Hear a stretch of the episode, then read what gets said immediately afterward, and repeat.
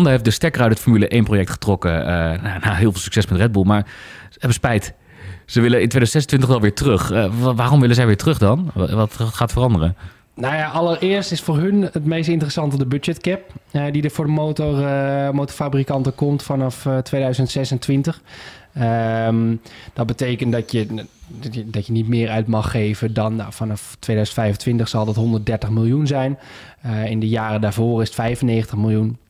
En nieuwe teams kunnen dan nog net iets meer uitgeven.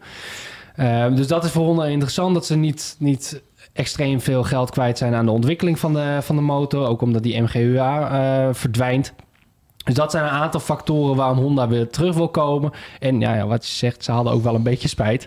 Want ja, ze gingen eigenlijk weg op het meest succesvolle moment van Red Bull Racing. Waar Honda wel vaker een handje van heeft gehad in het verleden.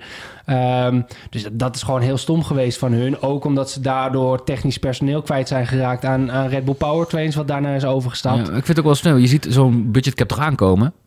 Ja, daar was natuurlijk al langer sprake van. Maar zij hebben gewoon uit. Het is paniek... niet alsof die van 2020, 2021 er ineens was. Nee, zij hebben gewoon uit paniek gehandeld rondom het coronavirus. Weet je, daar, daar heeft gewoon iemand in de top gezegd: van ja, dit, dit kunnen we financieel niet langer bolwerken. En de F1-mensen rondom dat project hebben ze blijkbaar niet kunnen overtuigen dat, uh, dat het hele Formule 1-project wel van waarde is voor Honda. Ja, en ik denk het is nu te laat die gaan nergens meer terechtkomen, Honda. Met, uh, met zes uh, engine suppliers op een rij.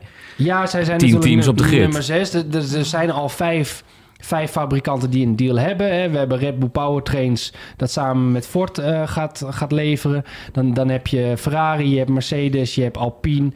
En je hebt Audi wat gaat samenwerken met Sauber. Nou, dan heb je Alfa Tauri wat onder de vleugels zit van Red Bull Racing. Dus je hebt al zes teams die onder de pannen zijn. Nee. Je Haas ook nog, wat eigenlijk een samenwerking heeft met Ferrari. Dus je houdt nog maar drie teams over. Aston Martin, McLaren en Williams. Ja, inderdaad, ze zijn wel laat. Red Bull heeft al een 2026 eh, motor op de plank liggen. Ja, aan de andere kant, een fabrieksteam eh, deal is wel fijn voor teams als Aston Martin en McLaren... die de ambities hebben om wereldkampioen te worden. Want wereldkampioen ga je als klant niet worden. Nee, maar waarom zouden zij naar Honda kijken? Want uh, ik denk het begin van Aston Martin dit seizoen is niet heel verkeerd. Met uh, die, die, die overklasse Mercedes momenteel met de Mercedes motor. Nee, maar Aston Martin wil toch verder? Ze willen toch wereldkampioen worden? Ze maken een hele mooie fabriek met een windtunnel en alles erop en aan. En ze halen allemaal technici binnen. Maar als klant ga je geen wereldkampioen worden. Dus die willen een, een, persoonlijke motor hebben? Ja, dat, dat moet haast wel. En, en, ja, Honda is wat dat betreft dan de enige optie die nu nog open is dus ik denk dat dat zeker een optie zal zijn waar Aston Martin naar kijkt. Of het de ideale situatie is nu Honda toch alweer op achterstand ligt, zoals uh, wel vaker is overkomen, weet ik niet. Maar het lijkt me. Ik zou het heel vreemd vinden als Aston Martin het niet overweegt. En datzelfde geldt voor McLaren. Alleen ja, bij McLaren zit nog wel wat oud zeer na de afgelopen periode. Ja, het blijft dus voor Honda wel echt heel erg hopen. Hebben zij iets zelf daarin in de hand? Ze zijn te laat. Uh, moeten zij echt gaan, gaan, gaan, gaan hielen likken daar? Um, ja, zij moeten, ja, zij moeten een hele mooie PowerPoint-presentatie gaan maken. En die, die gaan die moet echt een charme-offensief elke race gaan doen. Op een of andere manier. Ik zie het eigenlijk niet gebeuren. Want Williams heeft het al afgezegd, eigenlijk, min of meer. Die zegt van ja, ze lopen zo ver achter. Het is voor ons geen... Uh, um, echte mededinger. En Williams niet heel veel te willen, toch? Hè? Die, nee, ja, ja, Faals zei het wel echt. Van, nou, we, hoeven, we hoeven ze nog niet.